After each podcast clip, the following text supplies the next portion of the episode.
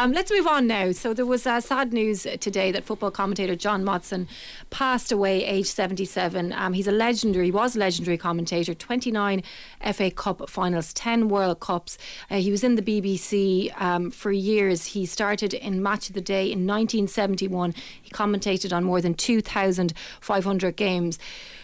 But that aside, he just seemed like one of the most popular guys in the um, in the stadium. So nice to everybody, so chatty, a time for everybody, and the tributes have been flowing in all day about him. Um, he seemed to just make such a, a lasting impact on the people that he met, and left a, a great legacy. We chatted to his colleague Guy Mowbray, and we'll be ta- we'll be playing that out a little bit later on. But he had some uh, brilliant memories of him. Um, Ruby, you watched a lot of him and listened to a lot of him growing up and today then as well, to um, remind you of just how great he was. I know I'm on R T Radio and you shouldn't be publicising the, the opposition, but if you do go on the B B C website and watch his interview with Brian Clough from, I'm not sure what year it was, but it is just incredible the way Guy or Brian Clough speaks to John Motson and how he doesn't lose his temper and keep ask, asking him questions. Like, if it happened now, social media would explode with the interview that, that Brian Clough gave him. But he, look, he's all these different commentaries, Marie, you're on about highlights. His voice is just synonymous mm. with soccer. F A Cups, World Cups, you said it, even that commentary with Robbie Keane. Um, I probably watched that on Irish television, mm-hmm. yet I can remember that commentary so clearly. Yeah, uh, he was actually on uh, Game On back in twenty seventeen with Hugh Cahill, and uh, Ronan, our producer, has dug up some of it. Let's listen. And when you started, there, was, there wasn't nearly as many camera angles. John, I was reading today no. that there was no, no replays either, and you just had to commit no. to what you saw and trust your trust your instinct. You're quite right there. Um, Barry Davies and I used to go out on a Saturday to do the Match of the Day highlights, and when a goal was scored, or any other incident for that matter, there was no replay because the only machine the B B C had was being used in the studio for racing. You know, the yeah. um, close finisher Ascot or whatever. And what used to happen was, we, when the players were going back celebrating to the centre circle when a goal was scored, Barry and I had to retract the way the goal came about in words, and hope that when they got the machine back in the evening and they put the replay in, that we hadn't got it too far wrong. Um, now, of course, for the modern commentators, it's completely different. You know, you're you're given probably three, four, five replays, and maybe you don't need them all. But in those days, it was a bit of guesswork, I have to say. So your preparation had to be pretty spot on then, John. I, I think I remember reading years ago about something you had commented on your own pre-match preparation, that something like ninety percent of the stuff that you have prepared for you'd never use, but you yeah. it's obviously better to have it and not use it than the other way around. Yes, I mean, that always is the case. I mean, I come home sometimes and think, well, all that stuff I did on this player or that team um, never came to pass, or I never used it. But of course, you've got to be prepared. You don't know when you go and do a match who's going to be the star of the show. I mean, mm. you know, giving you an example from this week when Woodburn scored for Wales, um, as a commentator, you'd have to do your homework on all the players and the substitutes and be prepared for anybody to hit the headlines. Mm. So that kind of um, intense preparation never goes away. Um, and it's a challenge, and it's a, a kind of um, adrenaline rush, I suppose, on a Thursday and Friday when you're getting ready for your match. You try and visualise what might happen, and you prepare yourself as best you can. But I mean, the game being so unpredictable, of course, there are moments when any commentator can get caught out, however much effort you've put into the preparation. That was John Motson speaking to our own Hugh Cahill back in twenty seventeen. Such an amazing voice, and just even hear him in, in conversation there. Uh, One thing that, that we're going to touch on with Guy a little bit later on is that he always sounds like himself, and it might sound like the simplest thing, but it's not the easiest thing to do. No, it's not. And I looked at different um, the advice that he gave mm. to Guy Mowbray, who tells us about it. Um, it's just incredible, and I was just couldn't get over the advice of silence. Mm-hmm. When there's a goal scored, to say nothing, to just allow to allow it breathe, like it. It's so simple, but to actually do that and to be yourself. And oh, he was a, a brilliant commentator. But the, the B B C had iconic voices, so Peter O'Sullivan, John Motson, they're just incredible, aren't they? Yeah, they are. And, and I know that one that you really liked, Ruby, was his commentary from back in nineteen seventy-two when Hereford knocked out Newcastle. They were a top flight team at the time, as they are now. And that one ended up in at the very top of Match of the Day, and he captured everybody's attention and it really got him going. Um, let's remind ourselves of it. This is Ronnie Radford. To Addison. Tyler now. Good ball. Out by Natras. This is George, the substitute. Oh, turning well.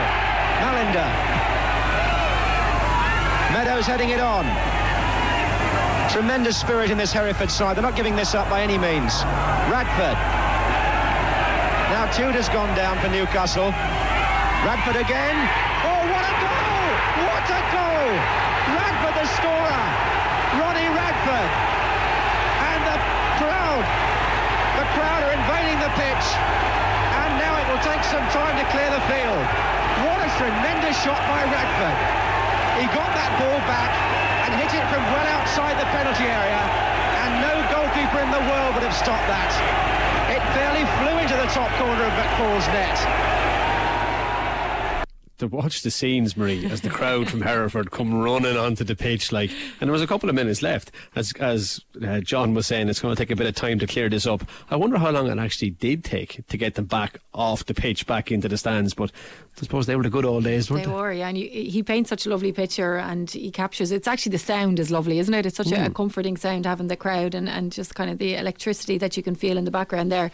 Well, we did mention that we caught up with Guy Mowbray earlier on to chat to him about uh, his late colleague John Motson, and I started by asking him about his interactions with John. Uh, Guy, thank you so much for joining us. Just first and foremost, what were your interactions like with him?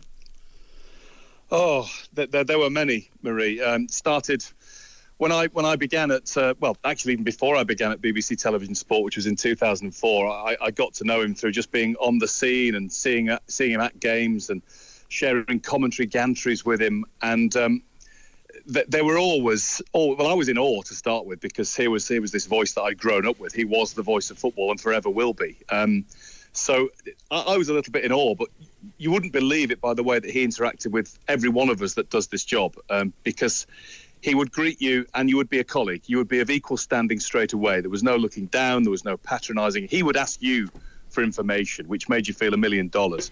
I think my, my second week at the B B C, I think you rung me up and said, oh, you covered Everton last week. Can you tell me about this guy? And and, and oh, I said, Motty's got my number. That's tremendous. Um, and, yeah, an absolute an absolute gentleman and, and, and the font of all football knowledge. But that is some way to put people at ease. He was top dog, yet he just put all the competition at ease beside him.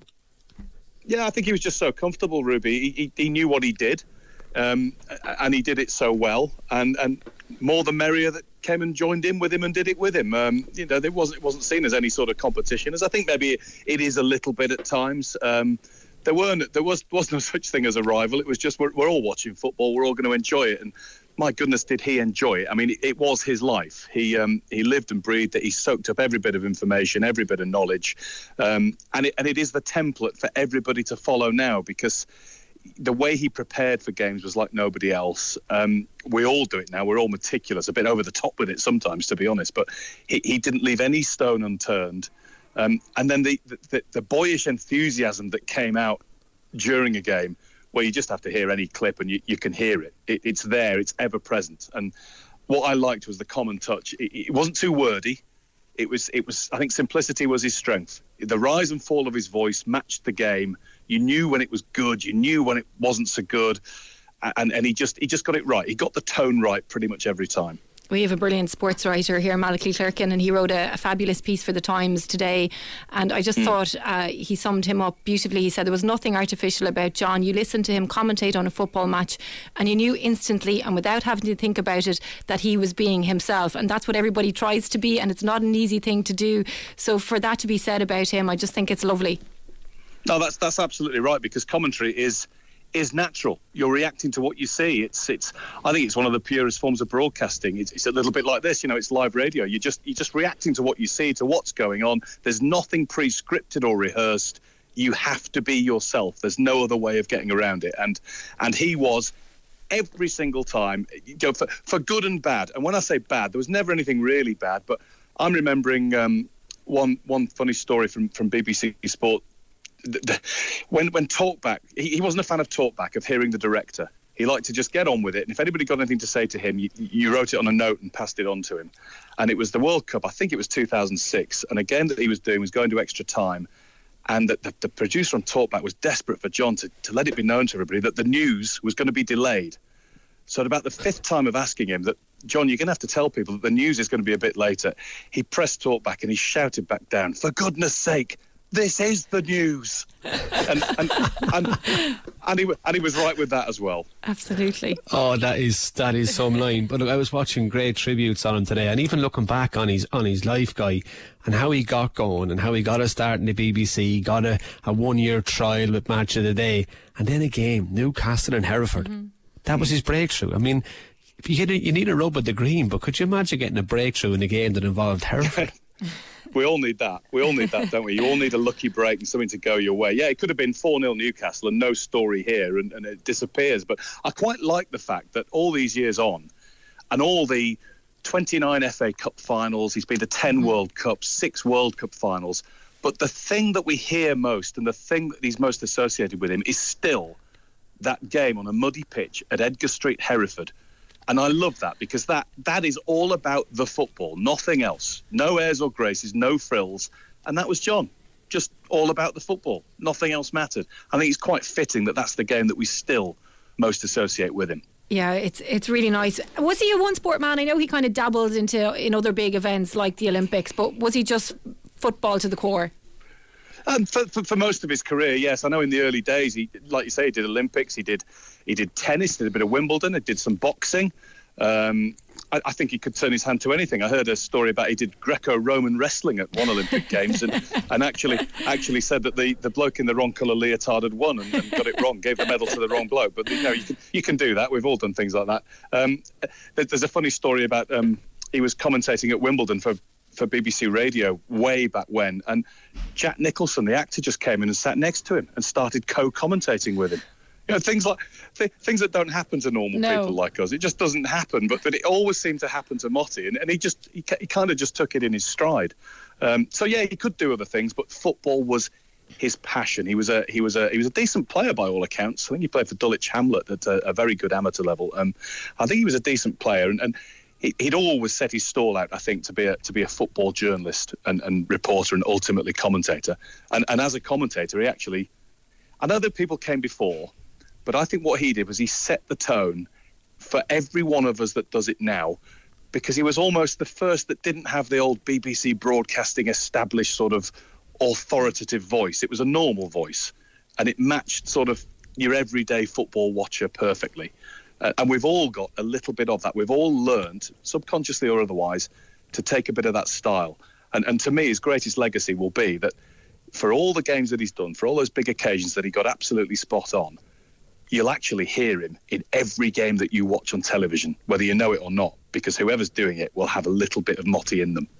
That's a beautiful, beautiful tri- tribute, Guy. And as you said there in the beginning, he was a reporter, well, and I watched back his interview with Brian Clough, or Clough cuts yeah. loose about Match of the Day and what they're doing wrong. It, it is a much must watch, but what patience did he have? I mean, he took some restraint as an interviewer not to bite. It's That's an incredible interview as such, but how did he sit there and take that from Brian Clough? I, I, I don't know. I think he just read situations really well, knew when to be quiet, and, and, and knew when, when he could um, have a little bit of a go back. But um, he was a gent, basically. I think that was it. Um He, he just he just was a very good reader of situations. Um, to, I have to say, not not not so good sometimes with social situations where, you know, in his latter years, he used to treat us all occasionally. Well, there was once a year there'd be Motty's lunch, which all the other commentators and, and various editors of, of B B C staff would go to, and um, it, it would be at one of his favourite places in London. Never anything too fancy. Well, the number of times after a couple of glasses of red, he'd inevitably fall asleep in his pudding at some point. Um, but he was still he was still tuned in to everything that was going on. And we'd all be talking about this bit of football or that bit of football. And suddenly the head would rock back and he'd say, nineteen eighty-two, Spain, Goicochea. And he'd been listening to everything, and he knew the answer to the question before everybody else anyway, whether he was half asleep or not. He just he just absorbed everything. It's so interesting, because when you think about uh, commentators, you always think of their voices. But for him, you think about his look as well, and the coat. Did he always have it on? No, not always, not always. I know he had some very smart sort of camel coats that, that, that looked a bit better, but that became his trademark ever since the uh, the, the, the iconic shot everybody's seen, the, the wintry day at Wickham Wanderers. Um, before an F A Cup tie, when he was stood out in the snow for ages waiting to do a live hit into into grandstand, as it would have been then, um, and he had the sheepskin on, and that basically then became the trademark. And, and he was, I know he, he had a several, he had a collection of several of them, and uh, very expensive coats by all accounts. I, I don't think any commentator should ever wear one again, because you can't. You have to retire you it. You just, you, you just cannot. That's yeah. that's his, and that's it. And and everybody should should be. I, I, I go coatless if possible. I can't match wearing a coat like he is, so I don't bother. What a legacy, leaving the, the other commentators coatless. Uh, the one for me that stands out, it's maybe because it was the time that I grew up, and it was such an iconic um, moment, and I loved the, the Premiership then, was um, David Beckham's halfway line goal. And I watched it a a lot again today, and, and showed the children and stuff, but to even nail it the way he did was special. Oh, and it's the voice. Mm-hmm. It's the way the voice goes up several octaves in that sort of boyish excitement of the moment, just capturing the moment, but then after a pause can come back down again to convey just what it means and the gravitas of it. And and that's what I meant earlier by by the rise and fall. His timing was was impeccable. And, and it's something I still try to, to copy today, and sometimes get too excited and carried away. We all do. But, y- you know, the one the one lesson I particularly learned from him is, is is the value of silence. And when a goal goes in, don't fill the space. Call the goal, then let it breathe. And let it breathe for as long as you want, for as long as you see fit, because nobody's listening to you at that point anyway. This was this is an important lesson he told me. Nobody's listening to you at that point anyway. There's a goal gone in. There's pandemonium, whether they're at the ground, whether they're at home, whether they're in the pub. People aren't listening to you at that point for a good ten, twenty seconds. Let it breathe. And, and, and he was he was a master at it. Incredible advice. But then when you listen to it as well, and I was listening to one today, and you're, it's so right. When Paul Gascoigne got the second yellow card at the World Cup in the semi-finals against Germany, or East Germany as it was then, mm. how he went down almost in, mm. in mourning with Paul Gascoigne. Yeah, empathy. Empathy. Yeah, empathy. Um, and feeling what the viewers are feeling. Um, and, and there's another lesson as well. You know, we all get we all get criticised as commentators, because everybody has their own biases. Um, we all get criticised for being biased. I can guarantee you we're not. Nearly all of us, ninety-nine percent of us aren't. When the game starts, it's one team against another. Mm-hmm. You, that's beaten out of you very early. You just don't even feel it.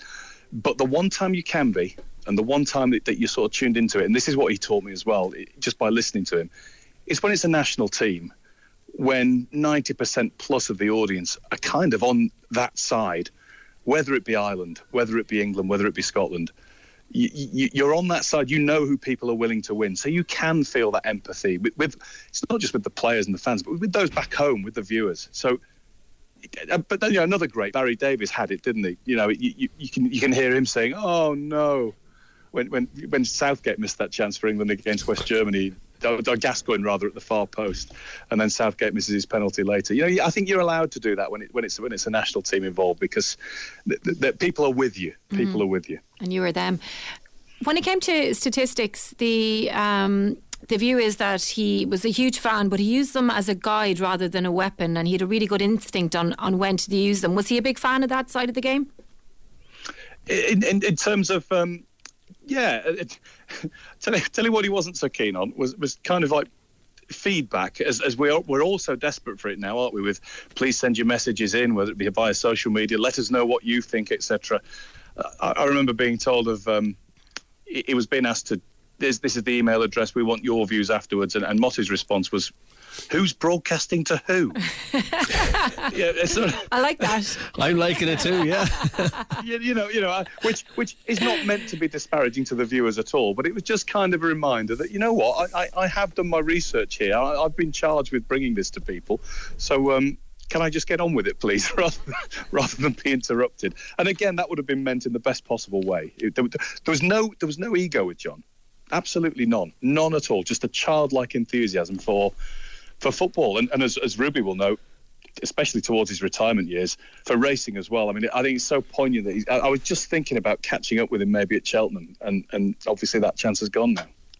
It most certainly has it, but I think what I would think when I think of John Motson, I think of Peter O'Sullivan, two iconic B B C oh. voices.